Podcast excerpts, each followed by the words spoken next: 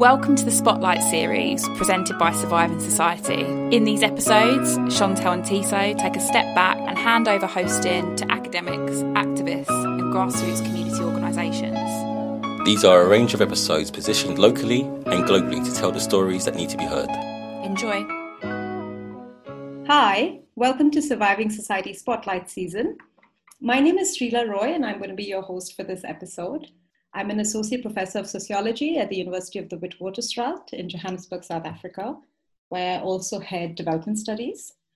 My research concerns are, to put it very broadly, uh, gender and sexuality in the global south, and I'm currently completing a second book, uh, which is looking at contemporary feminist and queer politics in India. And I'm also editing a volume of essays on Me Too in India and South Africa. And I'm going to be in conversation today with Professor Carmen Geha from the American University of Beirut, who I'm going to now ask to introduce herself. Welcome, Carmen. Thank you so much, Professor Roy, for hosting me. My name is Carmen Geha. I am an Associate Professor of Public Administration, and I'm also a founding member of the Center for Inclusive Business and Leadership for Women at the American University of Beirut in Lebanon. I do research on the challenges to women's political and economic participation across the Arab MENA region, Middle East and North Africa. I also work on protest movements and I look at refugee politics and policies because Lebanon hosts the highest number of refugees per capita worldwide and yet does not recognize them as legal refugees. So I look at the uh, refugees, protests, and women. Okay, thanks, Carmen. So I just want to provide some context as to why we're having this conversation and what really we're, we're going to talk about. So, exactly a year ago, I mean, almost to the day, I visited the American University of Beirut on the invitation of the Women and Gender Studies program there, but really thanks to Carmen, who I had met at WITS uh, earlier that year. And at the time of my visit, the revolution, the popular revolution against the sectarian and corrupt political class in Lebanon was at its peak the city felt like a revolutionary site where everyday life was um, you know mediated by it and spaces were marked by the revolution in really vivid ways. Uh, for instance in the graffiti which was also about gender and sexual rights in ways that slightly surprised me. It was really quite a experience i think quite a singular experience to be in beirut at the time. Now close on the heels of that trip in december 2019 uh, India, my home and site of research, experienced its own unexpected mass uprising against an authoritarian uh, right wing Hindu government. In both Lebanon and India, these revolutions were forced to cease in the face of the COVID pandemic and lockdowns, but they also endured through them.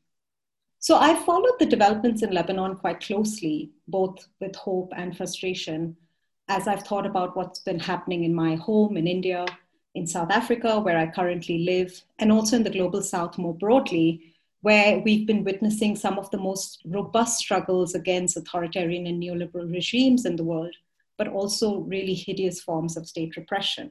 As an activist scholar who writes quite regularly for different forms of media, Carmen has really, I think, deepened my knowledge and understanding of what's happening, not just Lebanon, but more broadly in the global south as I think I know you will today as well, Carmen, in this conversation. So I just want to start by asking you a little bit uh, about your own research and how you're, as I see it, really committed to producing knowledge about Lebanon, but also social change. Thank you so much. Yes, I should say that it was a grant by the Mellon Foundation that allowed me to be at WITS last year, uh, hosted by professors Didier Fassin, Sarah Nuttall, right. and Achille Mbembe, right? As a second phase of the fellowship program at the Institute for Advanced Study the summer before. I'm just putting that to say that my visit to South Africa and this first conversation that I get to have in a really empirical and very political manner between me and South Africa and the global south really opened my eyes to the role of the university. What is it that we need to be doing with our knowledge? And deepened my commitment to produce knowledge not just for the sake of giving back to the community, but giving but producing knowledge that is co-designed and co-conceptualized with the community. So when I work on refugee movements. I speak to refugees of all ages, of all backgrounds. My second book project is about the Syrian refugees who cannot return back. How do they imagine their futures? What is a plausible future for them? And why is it that they don't think that going back home is an option? Same for protest movements. I mean, I'm an activist turned scholar and not the other way around. I've been an activist for many, many years, and then I went and did a PhD as sort of trying to broaden my understanding, connect with different contexts. So, yes, there is a deep commitment, I think, um, and I don't know which one trumps the other.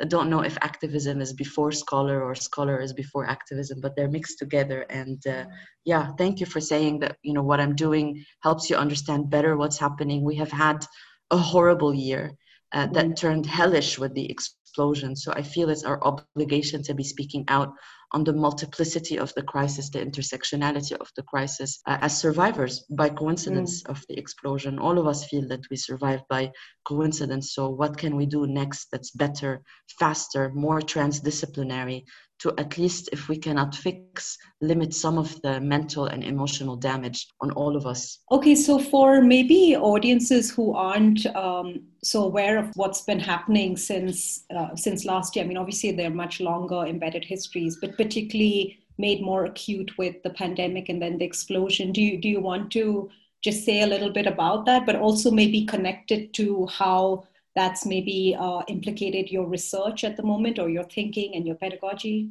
Uh, yes, uh, so Lebanon has a sectarian power sharing system, which means that a group of people who are mainly men brokered a deal many, many years ago that their way to stay in power is to make sure that the system is sectarian, that they are aligned with religious courts, with the banks, and with people who have weapons uh, we had a 17 year civil war that couldn't change the formula, the basic formula that the only way to govern is through power sharing and sectarian warlord. After the war ended in 1990, those men, you know, washed their hands from blood and made a deal that they will continue in the same manner of sectarian power sharing, basically dividing the spoils of the state among themselves. This didn't change for 30 years. In October 2019, mm-hmm. people took to the streets it was a moment where all of us came together like you said srila that it was feminist groups marginalized groups you know university professors student mothers. Mm-hmm. it was sort of an intersectional moment where it had been bottling up for so many years. Little did we know although i should have expected it because i work on power sharing politics uh, i should have expected that they would crush us with severe oppression but I couldn't expect, and I don't think anybody expected that aside of police violence, increased censorship, that we would actually also lose our all our money in the banks. My dad worked for 48 years and the bank took away his dollars. Lebanon defaulted, our foreign reserves are out, our currency has inflated by 500%. All of this was in parallel with the pandemic hitting Lebanon, and because of the neoliberal model of hospitals and healthcare, it meant that we didn't have enough ventilators and hospital beds back in March. So you can imagine how bad it is today. Then came the explosion of the century with tons of explosives. I don't know what they are, there's mixed reviews about what they are.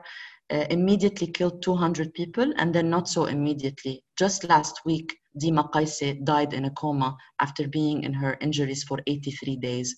We're still burying our dead, but the power sharing system prevails. It's still the same men who hate each other publicly but need each other to stay in power, who are making deals, uh, appointing uh, uh, uh officials, uh, meeting each other, congratulating each other. There's not been a single arrest we don't know until now even the nature and the implications of the explosion so how it affected my research i, I was not the same person after august 4th I could not go back to the classroom. I could not even go see my family. What was I to say to them? I mean, I could not. So I screamed and I cried for many, many days. And then we came together as a community, you know, two days later and said, we have to do something. So I don't know if it's my research or my activism, but we created Khaddit Beirut. It's called the Shake Up, and mm-hmm. we are about 100 scholars here, but also worldwide uh, from different disciplines, ranks, age groups, backgrounds, expertise with athletes and business owners and artists that are saying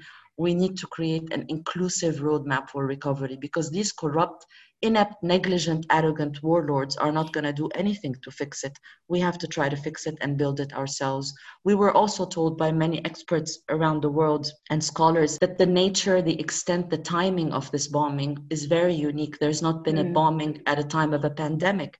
There's not been a bombing that wasn't coupled, you know, with accountability. There's not been a pandemic amidst financial collapse. There's not been a pandemic with only a caretaker government because they can't figure out who to appoint. So we had to build this roadmap ourselves. We came together from nursing, mental health, chemistry, science, environmental health, political mm-hmm. science, sociology, education, and said we have to do something. I mean, I, I wonder if then we should just step back and think a little bit about the construct of the activist scholar, right? Because it feels like uh, in what you're describing, but in many conditions of crises, but even conditions of everyday life in the global south, you know one has to actually be a scholar who is engaged in the here and now in very specific ways what being an activist scholar means to you is that something you've always seen yourself or do you just see it as you know this is what it is in terms of the current conditions I think in Beirut, the lines are very blurred for, for many of us. Um, I think that the university, as a space to engage in the liberal arts, critical thinking, and activism, uh, is a very important space for our political maturity because the country doesn't allow it. So you don't. I mean, last week, I was talking to my students on gender and elections, and I gave you know a really passionate lecture. I care a lot about this. I've been thinking about it for a long time, and they said, and they were really silent. I said, you know, what's the problem? When I was your age, you know, was like always on the streets, and are you not interested? And they said, we've never had this conversation. We've never talked about it. We don't talk about it at home. We're not allowed you know at school because many schools are very paranoid. They said you know at school we're not allowed you'd be punished to talk about politics. And i said i remembered i thought you know me too. I mean my parents also didn't want us to be you know so knowledgeable so as to maybe shield us from how dirty politics was. And so i think mm-hmm. that you know, by design, those of us engaged in countries like Lebanon that suffer with so much oppressive structures, the university becomes a space for activism. The choice has been made after August 4th. I mean, I, ha- I have to do this work. We cannot do it removed from the community. We can't go teach people what they mm-hmm. want. We have to think about it together. But you've also had a, you know, a, a, a slightly non conventional route or entry into academia? My, my revolution against my parents was to go and do politics. And uh, at the time, it was quite dangerous. After 2005, uh, you know, the Syrian troops left Lebanon after uh, close to a 30 year occupation. I was really excited. I was really, you know, I thought things are going to change. You know, 2009 would have been the elections four years later after the Syrians left. Yay, freedom. And then that didn't happen. So I worked in election monitoring for many, many months and in civil society activism many, many months. Started a lot of coalitions, access to information. I mean, it was at the time where the basics were very exciting, like the right to vote, you know the right to be represented access to information youth and citizenship those kind of conversations and then when in 2009 not much changed i figured um, i need to take some time to think uh, so I went to, to, do a PhD in St. Andrews in 2009, and then in 2010, of course, the Arab uprisings happened. So I could not do Lebanon alone, and I spent three years comparing Libya's civil society experience, which at the time, 2011, was jubilant, but Lebanon was not jubilant, right? So it had been, mm. you know, four or five years of, of not, you know, no reforms happening in Lebanon. And then there was Libya, where thousands of people were talking about constitutional reform and elections and women's quota. So my PhD became about that. It was about civil society and the constraints on reform, looking at Lebanon and Libya as hmm. distinct mm. contexts and times but with similar patterns uh, where reform doesn't happen because civil society does not end up sitting on the table properly. Um, and that's a book. It's published by Routledge in 2016. And while I was doing my PhD, I was in, in the uh, private sector because I was paying for it myself. So I was doing mm. a lot of work on social entrepreneurship, development, uh, advising a lot of UN agencies and governments across the region, and then the moment I did my Viva, I applied for a position at AUB, became a visiting assistant professor, fell in love with that new, felt so lucky to be able to finally teach and think and theorize because I had been running on the streets mm. literally between London and, and Libya and Tripoli and, and Lebanon to like sit and think and, and theorize. Yeah, and then that was it. It's been six years later. Uh, I just made promotion tenure last summer and then the explosion happened. So is that what you want to hear? Yeah, it, there are no sort of neat linear stories to tell here, right? I mean, I am uh, curious though, just very briefly about why the comparison. I mean, you said you couldn't really study Lebanon on its own. So, why the comparison with Libya? Or, I mean, this is just me being curious about maybe something in terms of the discipline or the way uh, Lebanon is studied. Why was the comparative angle absolutely essential? You know, I felt I couldn't be removed from the wider context, like to study civil society and Lebanon's protests without what was happening, right? Uh, I felt I needed to think about that. But also, my PhD supervisor, Professor Frederick Volpi, who's now at Edinburgh, told me mm-hmm. something. I think like the first week I walked into his office uh, was really clumsy, you know, coming from Beirut. I was very intimidated by St. Andrews. And he said to me, he said, Do you want to be a scholar on Lebanon? Or do you want to be a scholar about civil society and using Lebanon as your entry point? And I thought, mm-hmm. no, I don't want to be an expert on my country in that sense. I want to be able, but I haven't yet. I still produce scholarship that's very much around area studies, Lebanon, Lebanon, because I'm very angry. But you know, he got me to think about: Are you mm-hmm. interested in the processes of political mobilization and how they interact with oppression, authoritarianism? And I thought, yeah, I'm actually. I came to the UK to study you know something bigger than my own burden so why don't i look at you know comparative uh, and use like historical institutionalism, play with big theory to better mm. understand Lebanon and the region. You know, the, the whole idea of area studies, right? And on the one hand, I think um, a lot of us get a bit, I mean, certainly I do, I get a bit defensive if, if someone was to tell me, well, is it enough to study just India? Because nobody would say that about the US, right? But on the other hand, and I think particularly having uh, moved to South Africa, I actually really value the comparative lens a lot more now because I do think we, it, it's odd because I think we're obviously in this like hyper globalized moment, but our students don't necessarily think transnationally unless they're forced to. And I, I don't think that's obviously exceptional to or unique to South African students, even as there is a real sense of South African exceptionalism here. So they don't really engage very much with what's happening on the continent. So, so yeah, I, I, I don't know. It's just interesting for me to hear you say that because on the one hand, the whole idea of area studies is, is a very kind of colonial model, right? But on the other hand, I do think what you're saying about having this broader lens is a lot more generative than if we were just sticking to, you know, the, the nation state framework. It's something I was thinking we'll, we'll come to because I'm quite interested in, in, I mean, having been to AUB myself, which I think is an extraordinary space, just to think more about or hear from you more about the kind of students you encounter and so on and so forth. I, I know your research has changed a bit now, and obviously you said you're you're doing a lot of very engaged and hands-on projects. But do you want to say a little bit more about in what direction you feel like it's moving at the moment? Um, yeah, so before the explosion, you know, tenure and promotion become something like that you're obsessing with. So I published a lot in Area Studies Journal, and I was like, Middle, I wanted to have the conversation you know around the middle east and i wasn't not ashamed i was it's what i wanted to do. But then you know after tenure uh, i started thinking with a group of colleagues uh, professor najat saliba who is in uh, chemistry and uh, oh, wow. my dear friend fida kanaan who is the director of executive education and business. So we started to have a conversation just stemming out of you know frustration what what should we do? And this was before the explosion. What can we do as scholars in the global south you know to, to think about the university differently right so why would somebody come study at aub right mm-hmm. as opposed to johannesburg or hong kong or harvard and we started this conversation around you know we need we do the three of us in our different fields whether it's business chemistry or political science we produce knowledge that is locally impactful and mm-hmm. locally mm-hmm. anchored but it's also of global relevance, right? Because these problems around migration and protest and policing and gender are not only in it, it's not only us suffering from them. So, how can we produce research using AUB as our home, as our anchor, but also being in proximity to so many vulnerable communities in Lebanon and Lebanon as a tiny country? So, we want to stay local because there's a lot of value in being local, but also be able to have globally relevant conversations. And of course, that conceptual framework of local to global after the explosion becomes our way out of victimhood so when I talk to students, I say, yes, we are passing through an incredible tragedy. But look, this is somebody who did it. You know, I discovered the work. I don't know if you know Rebecca Solnit, who works on Hope mm. in the Dark, right? So she says, you know, in disaster, communities come together, civil society come together to find solace, to find solutions. So that conversation for me today you know that i'm not stuck in the region in a political sense right? Frees me by mm-hmm. saying yeah i want to be having a transnational conversation not because it's not important to be local. I mean i work very very micro. Like i go to one school right? I talk to like one woman one political party.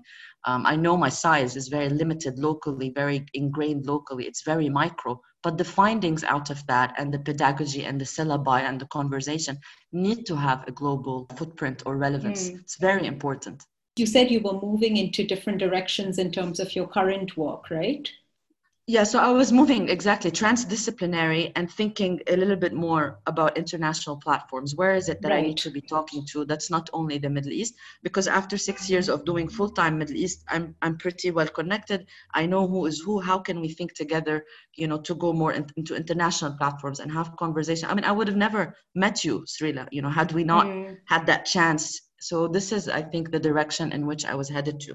And this is the direction I will take now with Khaddit Beirut as the foundation for transdisciplinary work. I don't want to sit with more political scientists. I know what they think.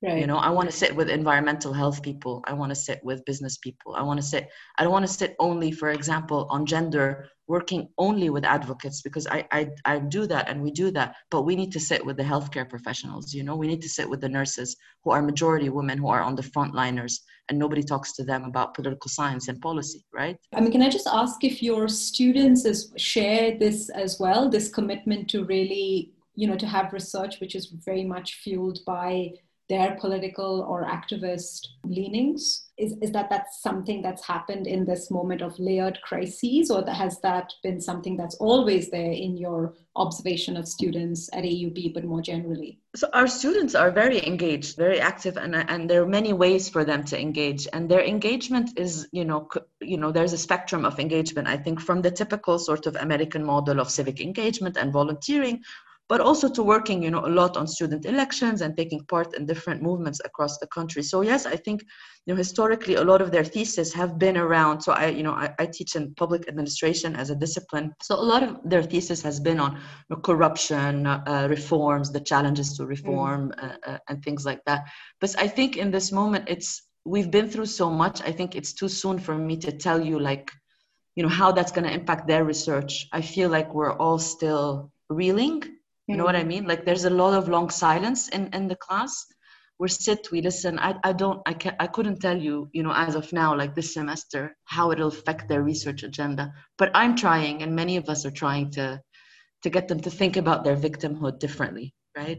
And use their, you know, papers and, and, you know, assignments to think about, you know, real life problems. And mm. they do. I mean, I teach a course on, on gender and politics, and we're in the midst of a crisis. They do because I don't know if they'll be able to produce research. It's uh, it's getting very expensive to live in Beirut and very difficult. So let's see. Yeah, I mean, again, for people who don't know, do you want to give us a sense of exactly how insanely expensive it is, what it means to survive in an economy that's basically imploding? Yeah, so I mean, I'm not good with economics, but I can tell you, like, my my salary is worth, you know, eight times less it was worth last year, right? So the dollar was a thousand five hundred. The dollar today in the black market is nine thousand five hundred. Uh, that means that there's about like 50% or more, ESCWA says more, people living under poverty line, staggering unemployment. Of course, no financial incentive, no response mm-hmm. from the mm-hmm. government, and people lost all of their savings. So the university, actually, AUB, had to lay off like 900 people, which we're not proud of, we're not happy of, but it's it's you know such as is most institutions in the country. I mean, yesterday I had a friend of mine, and he owns gyms, and he, he called crying. He said, "We I'm sorry we haven't been talking. I said, no problem. He said, we had to shut down, you know, all our businesses. So it's been, uh, it's been very heavy. And that, of course, affects the quality of research at a research institution, right? Affects, you know, students' motivation to do research. Research is expensive. You need to fund it. You need to have the time and space. As I was telling you, like when I first became an, a visiting assistant, assistant professor, I was like, this is great. You know, I'm going to get paid to produce theory and to sit and think about this, right? And and and now it's it's about survival budget cuts and larger classrooms and and you know running and writing grants so let's see i, I don't know I mean, I was I've, I've, written more. I've written more angry tweets and grants in the last three months than ever in my life. I'm not writing anything of, of substance, right? I mean, well, arguably.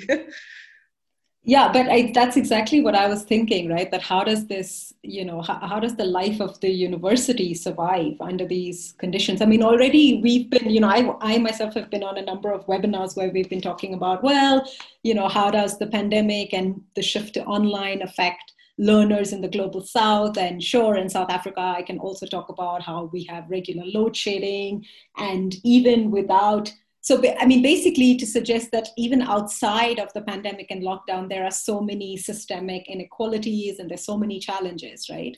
But when i think of lebanon it's just like oh my goodness i mean where does one even start right? Because uh, and and and again i suppose more conceptually that makes me think about whether even the the the term crisis actually encapsulates what's happening um, or what has been happening for a long time there, right? So, so I, I, suppose, yeah, I mean, two things. One is, you know, how how is one producing learning, uh, sharing knowledge uh, in under these conditions, and and how best would you would you describe that to be? I mean, would you would you just call it a crisis?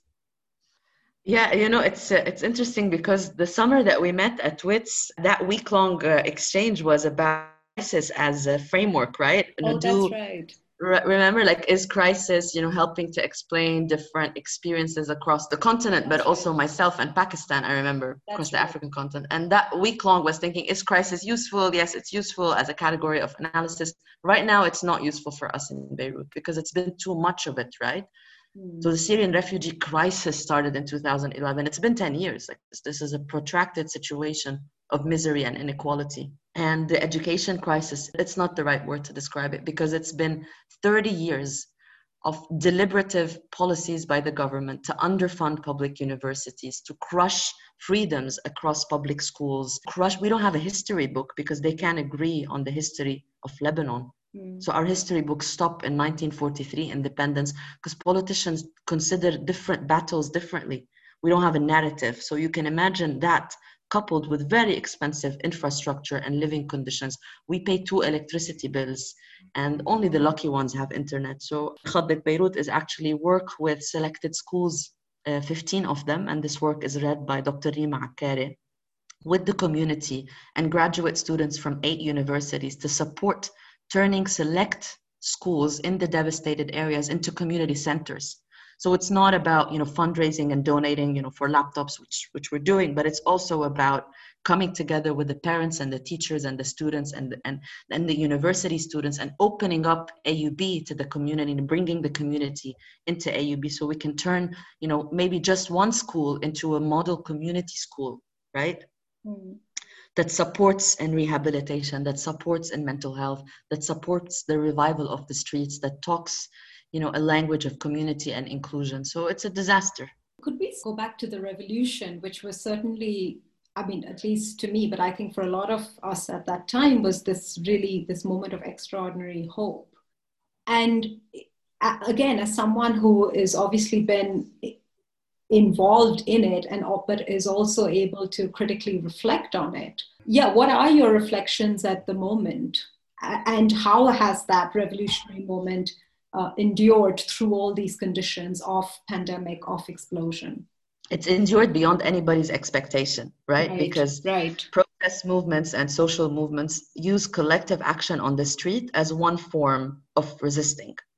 We have been resisting by supporting each other financially, supporting those less privileged than us, protesting, taking on strategic litigation, running around the lawyers' uh, uh, volunteer group. Everybody, someone, every time someone gets arrested for a tweet or an opinion, to go to the police station and free them, volunteering their time to provide legal advice. During the pandemic, in the absence of any clear regulation and policy from the government, we came together as a virtual community one year after the protests, we took to the streets, thousands of people, and lit. I don't know how to say this in English, like a like a symbolic gesture, like a fire mm-hmm. at the port, right? Um, so the the protest movement uh, that started as a revolutionary movement has become a, a social network, right? An abeyance kind of uh, movement. In that mm. we're still together. I mean, still the same people talking about the same things, but i'm over that romanticization of the moment because i don't think we can recreate it because the system oppresses too many of us differently so we're naturally inclined to disagree. It's mm-hmm. impossible mm-hmm. to unite people who are oppressed in different ways, right? Yeah. I didn't think I would experience it, but when you endure, you know, financial loss, you and your cousin are going to have a fight over what benefits to cut, right? What laws need to pass. So politicians are so they're so nasty that they make us to begin pick and choose, right? So some people say, oh, maybe we can give them a chance. Perhaps the dollar will come down, and it's it's it's impossible to keep up pressure when you're hurt from so many different ways. And politicians are able to divide, you know, and polarize people. So in that sense, I think we continue, but we continue through issue-based fights. Each of us seeing, you know, different priorities, different issues to work on. I think these are sort of my initial reflections. Um, it's impossible to restore that moment, and I don't want to look back. I, I refuse to look back. I'm, I'm okay with with with you know working and leading in times of uncertainty and resisting. Um, I don't think we're resilient. I think we are in resistance mode, and I see it all around. What you're suggesting is that there it wasn't so much that because of the pandemic the popular uprising just stopped. It, it's almost as if even before that it was changing shape. I mean, different people will have different opinions on this. I think it was the financial crisis more so that the pandemic um, mm. that got people like me to say, "Look, I'm I'm exhausted. Like I need to run and find medicine for my dad, and you know, figure out my own fight in my own institution for my salary, and think about my friends." I'm like, we got exhausted by March, um, and I think that the financial situation uh, made us depressed and scared and worried I think less so the pandemic. So people are, are really poor. And, and in, t- in times of poverty, contrary to popular opinion that poor people will revolt, in times of poverty, uh, people's uh, voice and agency uh, is bought, is bribed, is stolen, is oppressed. Mm-hmm. And people are more scared than ever. There's more censorship. Uh, so I think that the crush, that's why I was saying I, sh- I should have expected it. I didn't expect it. I, I thought, you know, I thought very innocently, like, we will take to the streets. We will be so many. They'll do something. I mean, anything. They'll, they'll, they'll approve universal basic income. They'll fix the streetlights. They'll fix garbage. Lebanon stinks of garbage. There's garbage all over the streets. They'll do something. We were so innocent. They didn't do anything and they oppressed and crushed and divided and infiltrated and then ruined our reputation. Imagine, Srila, all TV stations on 17 October, one year after the revolution, there was a united narrative. What did the revolution accomplish? Can you imagine? And we had to fight and say that it's, we don't have to accomplish anything. What did the government accomplish? Mm. We've lost our money, our health. Some people, 200 people died in that explosion. So they flipped the narrative into look, protest doesn't lead anywhere. What have they accomplished? I had to have serious conversations and explain politics 101 on the media, say people in power accomplish.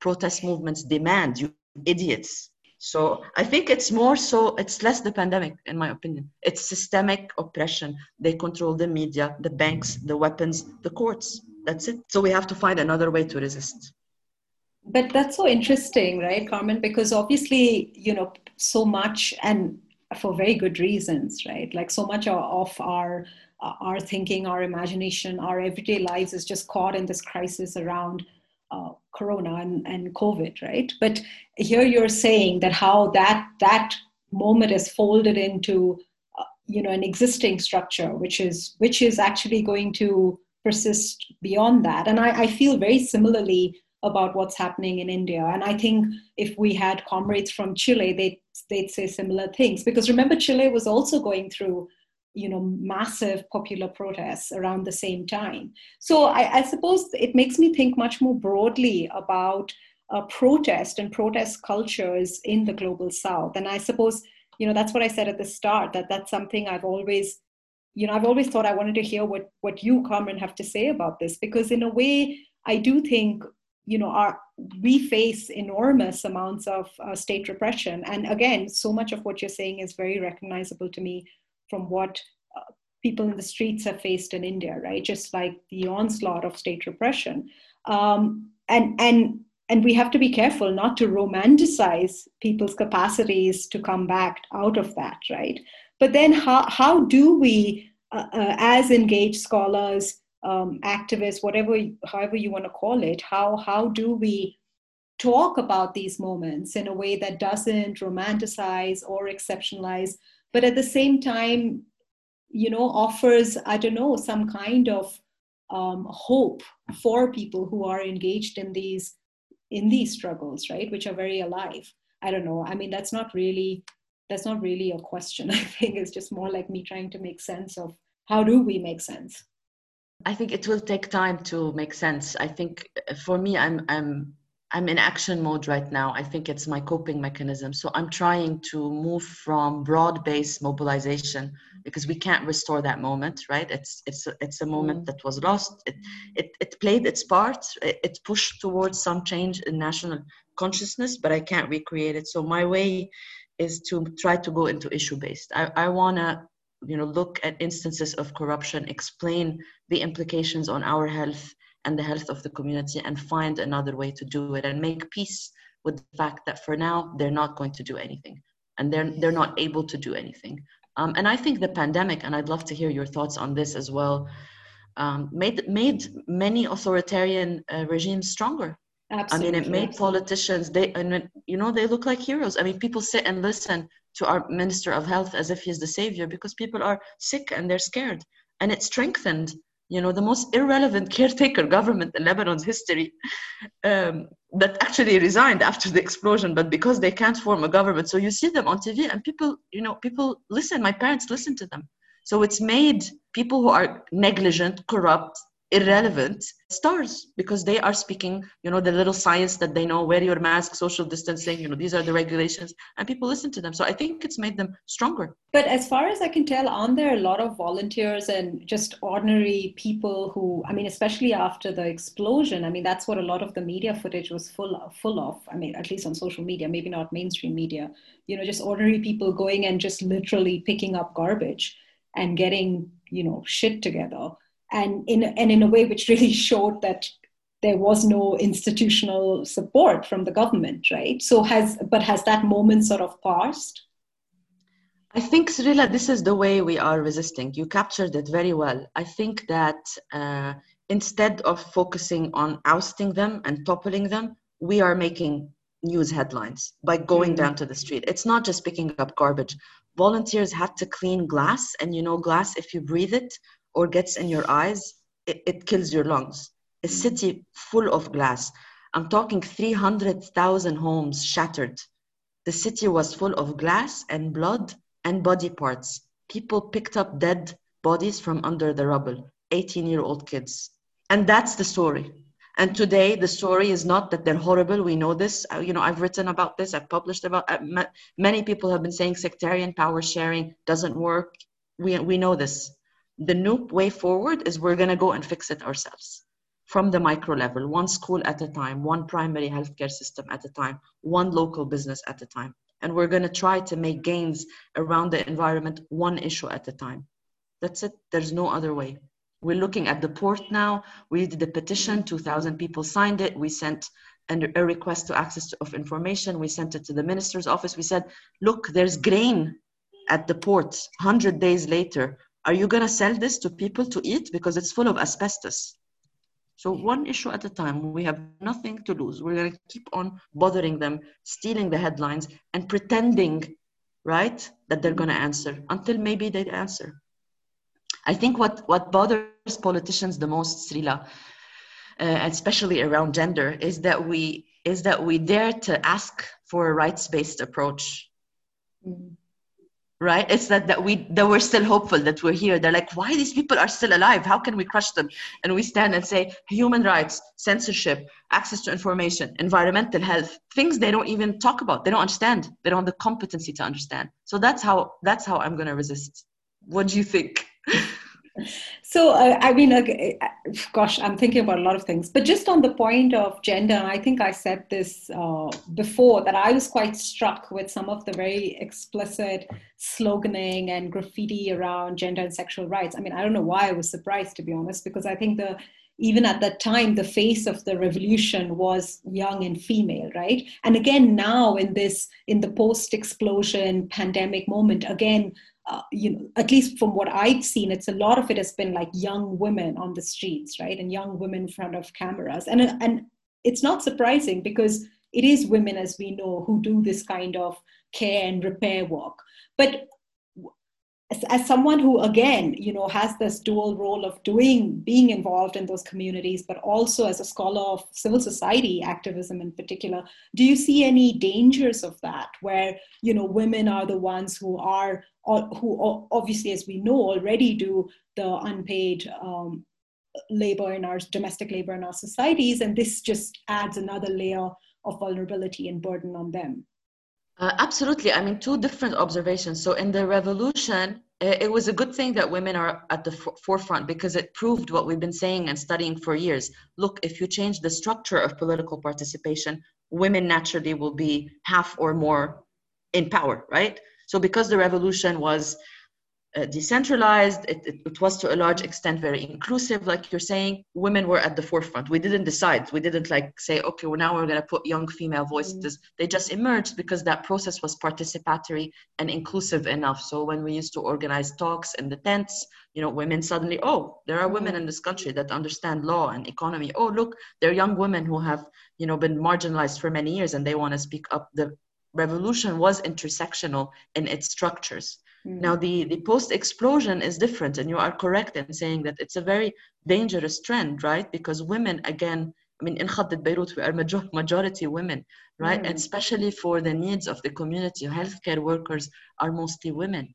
Uh, women-owned businesses end up mm. being, you know, hurt more, right, in any situation of disaster and conflict.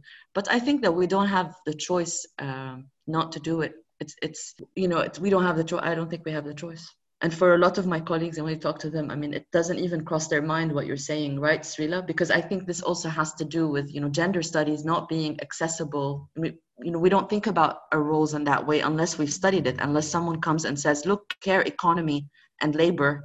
We don't think about it like that. That's why I was mm. saying we need to have these conversations across disciplines. It cannot be the humanities and the social sciences at the forefront it has to be people from different disciplines. That's why our gender center at AUB is strategically hmm. um, hosted in the School of Business, led by Dr. Charlotte Karam, because we want to work on inclusive employment policies, right? We want to work on gender sensitive policies so that women don't have to keep fighting for that on their own. Right. Wow. again, like so so many directions in which we could take this. But just again going back to um, the point of you know we have and, and i guess that sort of continues with what we're saying this you know we just have to get on with it and we have to do it. And almost because we have no choice.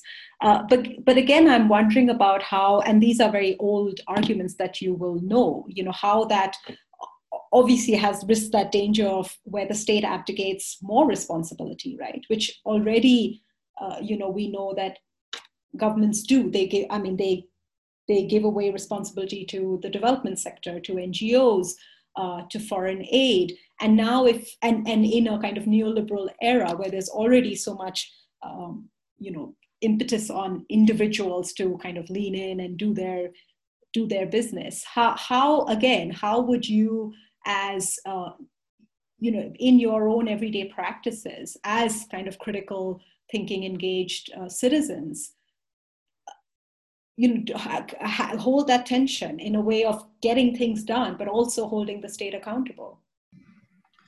Yeah i'm i'm very critical. I mean i i i'm very sad that actually this disaster will make ngos richer and fatter and people will become poorer and more sick. I'm very critical of the nonprofit sector. My book was on the mm-hmm. failure of civil society of which i was part at the time. Um, but uh, we're there. I mean what I'm saying is that you're right, it's very bad, but we're there. I mean, we are in an Iraq Afghanistan model of aid where the state has abdicated full responsibility. I'm still thinking of how to combine humanitarian relief and aid and inclusive recovery together with accountability. But we can't only do accountability because I think you know, our job is to return our sense of agency and dignity. I can't do that if i'm insulted every day i have to stand in line to to access my money or if i don't have a roof over my head so i think you're right we have to find a balance i'm not sure what it is yet Srila, uh, but we're there we're, we're at a stage where the lebanese state and politicians don't feel the necessity to do anything so we have to find a way i should say though that Khaddit Beirut for us like we're a national initiative and an international movement like we're not an ngo right. we don't see ourselves as an ngo at all. We're not. We're a movement. And and so, so how do you sustain it? Because obviously the question of NGOization is about sustainability and well, money essentially, right? I agree. Um, uh, we're we're in it. I mean, it's a three. It's been three months. I think that we what we did in three months in terms of creating the roadmap and mobilizing each other. We're hundred people here, of uh, experts, activists, professionals, and friends and athletes and what have you. So we're hundred people here with about hundred people in major cities across the world. I think now the conversation starts now that we've we've done the roadmap we, we've worked with the community we've identified the needs i think now the conversation around how do we sustain how do we institutionalize will start and i don't have the answer because you know our i don't have the answer i mean i would like um, to find a way to align this work with with my ability to have a job mm. but i don't want my ability to have a job to trump the need to do this so we have to think about it but you know, Carmen, what's really interesting is uh, as someone who also uh, studies, I suppose, NGOs. I mean, I've been looking. My my current book project is is, is essentially about you know women's NGOs in in India or NGOs looking at sexual rights, gender rights, and so on and so forth. And I do think that you know we as scholars or as academics uh, we fall quite easily into that mode of of critique, right? uh, of critiquing processes of NGOization. And there are such substantial critiques, particularly in all locations. But I think what you're saying is, is, is possibly what you know, the actual people in those spaces are also saying that you know, the conditions under which they're operating produce various kinds of constraints. And some of, and, and I don't know, I almost feel, I don't know what you think as academics, you know sure we have our own constraints but we also you know we're also salaried individuals who are going into these spaces and who can make those critiques without facing the kind of backlash or accountability that people in those uh, spaces feel i mean so you know while i was concluding this book which is very critical in some respect of NGOization, if not individual NGOs. I was thinking, what is that? What does my critique mean at this very moment when an authoritarian right-wing government is literally squeezing out the possibility of NGOs and civil society, right? It's like literally squashing civil society. So, and and and now my critique feels very different. It's going to land very differently from when I started the project, when you know the conditions were not that intense. Do you see what I mean? So I'm just wondering what is then our responsibility, and and also I'm just wondering for yourself that has have you now being being in this position where you're basically saying you know i have no choice. I have to mobilize on the ground literally because this is survival of myself my family my community. Does that then does that then scale up and inflect the kind of more critical takes that we have? Wow you are very very wise. About that. Um, that you know it's been um, because my life and my work are so interlinked. I've had over the years uh, so many p- fights with people i love right? Because of being too critical or too harsh and vice versa right? Of mm. of f- friends who are activists who are critical say you know you know you're paid a fancy salary you're sitting at aub and writing all this work about why we fail and why we're not enough. Come right. and help come do better. So it's been very per- i mean this what you're saying has been a strikes a very personal note um, because I decided a year ago that I will, you know, I will also stop what people perceive to be attacks on them and their profession and focus more on structures and institutions. So my my worry about the NGO sector is about my worry on foreign aid dependency, on the hegemonic order of aid, um, and on institutions that end up benefiting, including my own, but not on people. And that's a very thin line to navigate mm. while also what you're saying contextualizing that in a system that's oppressing us further. So rather than saying ngos are bad saying what spaces we need them to be engaging in and what we need to be protecting as well. Um, because you're right these programs i mean will be critical for a lot of people. So thank you for you know for striking a chord for um, articulating it so well and i'll take it in and i'll do better uh, in being critical. I think it's important to find a balance between critical critical thinking and cynicism and i don't want to come off as a cynic and i don't want to i don't think it's helpful to continue with this trend of ngoization ngoization and then they reply and say mm. oh well academia is irrelevant it's not helpful you're right No, totally. And I think it's interesting. I wonder if it's something that, again, we, and I use the we in, in quotations, not to homogenize our conditions, but I feel it's something that it's particularly we're burdened with, right? Of, of, of, of what, what, what do these, you know, of making critique, but being caring in our critique. And, and, and also, like you're saying, how the critique goes both ways. So academics are perceived as very ivory tower elites who have nothing to do with what's happening and so on and so forth for me, I don't know about you, it feels like this is the beginning of a conversation. So maybe I know. We need I, to... I just want you to come back. I want Corona to be over so we can bring you back to Beirut. Oh, yes. and have this conversation. You. I agree. I mean, I, I'm I have this tendency to to to end every conversation with action. So this is a project, Srila. Let's let's work on something. Maybe but, a series but but but just be, before that i want to take us right back to the start where obviously i said i visited and you said you were you were at wits right on as part of that mellon project. So i just wanted finally to get your thoughts on something i've just been thinking a lot about. I mean you know i do i lead a mellon project called governing intimacies and part of what we've been doing this year has been really think, ha, trying to curate these conversations which are all about you know south talking to south to put it crudely right? So mostly amongst uh, indian scholars and those located in south and southern africa. For someone like yourself who's been part of these collaborations but also i think of aub also as a space that does that but also as a space that also is also oriented towards the north as wits is too as you know. So yeah to take the conversation and to end it on a slightly different register i just wondered if you had any thoughts on on whether you know when we talk about this like south south collaborations whether that that is actually meaningful for ourselves and our students?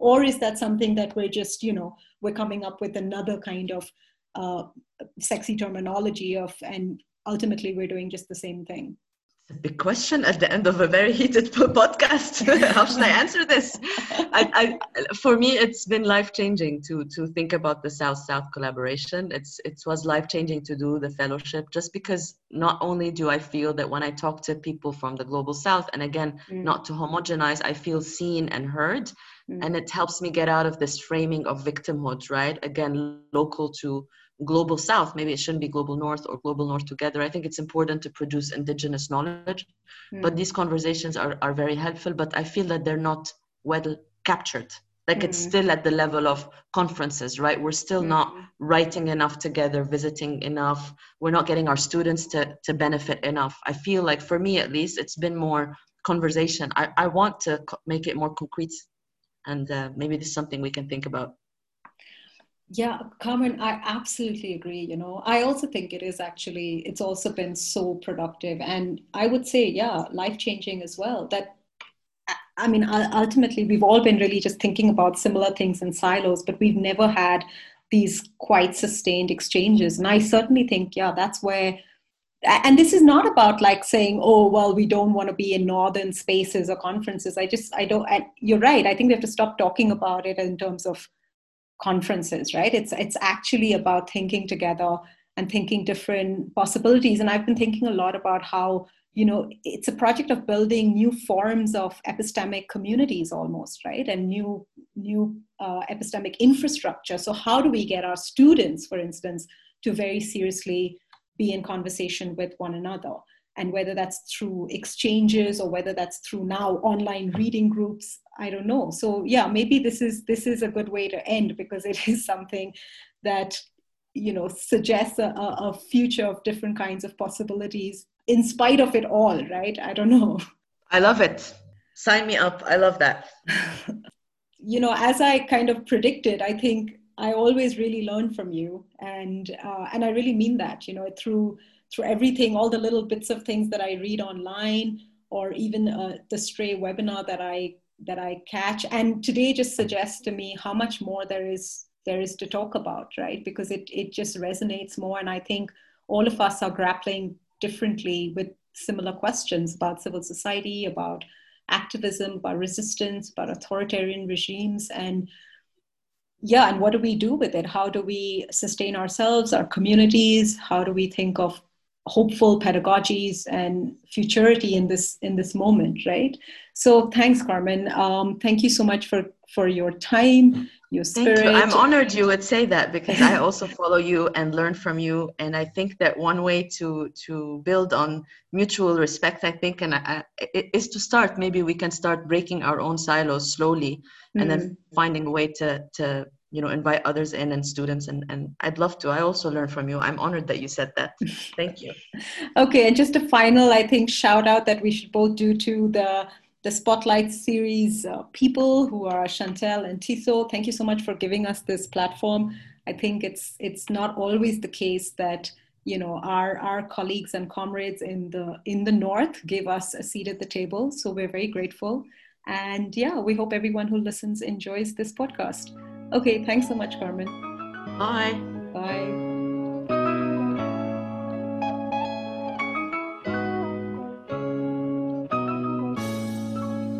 Thank you for listening to the Spotlight series. If you're interested in hosting an episode, get in touch.